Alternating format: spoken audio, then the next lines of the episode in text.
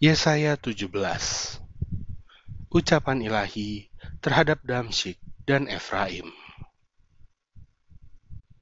Ucapan ilahi terhadap Damsyik Sesungguhnya, Damsyik tidak akan tetap sebagai kota, nanti menjadi suatu timbunan reruntuhan. Kampung-kampungnya akan ditinggalkan selama-lamanya, dan menjadi tempat bagi kawanan-kawanan ternak yang berbaring dengan tidak diganggu oleh siapa pun. Kubu-kubu akan hilang dari Efraim, dan kuasa kerajaan akan lenyap dari Damsyik. Juga sisa-sisa Aram, semuanya akan lenyap sama seperti kemuliaan orang Israel.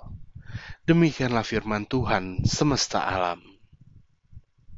Maka pada waktu itu, kemuliaan Yakub akan berkurang, dan kemakmurannya akan susut. Keadaannya seperti gandum yang digenggam orang untuk dituai, dan tangannya memetik bulir-bulir atau seperti bulir-bulir yang dipungut orang di lembah orang Refaim.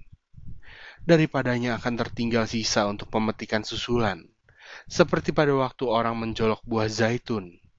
Tertinggal satu dua di sebelah pucuknya, dan beberapa di dahan-dahannya. Demikianlah firman Tuhan, Allah Israel. Pada waktu itu, manusia akan memandang kepada Dia yang menjadikannya, dan matanya akan melihat kepada Yang Maha Kudus, Allah Israel. Ia tidak akan memandang kepada mesbah-mesbah buatan tangannya sendiri, dan tidak akan melihat kepada yang dikerjakan oleh tangannya, yakni tiang-tiang berhala dan pedupaan-pedupaan.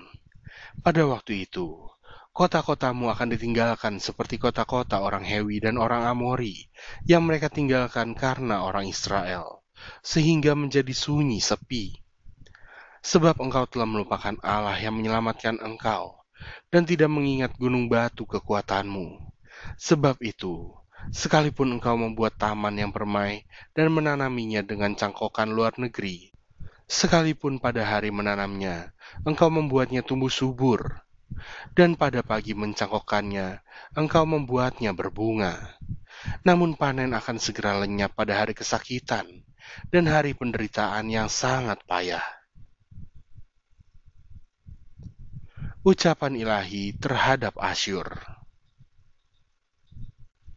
Wahai, ributnya banyak bangsa-bangsa. Mereka ribut seperti ombak laut menderu. Gaduhnya suku-suku bangsa. Mereka gaduh seperti gaduhnya air yang hebat. Suku-suku bangsa gaduh seperti gaduhnya air yang besar. Tetapi Tuhan menghardiknya, sehingga mereka lari jauh-jauh terburu-buru seperti sekam di tempat penumbukan dihembus angin, dan seperti dedak ditiup puting beliung.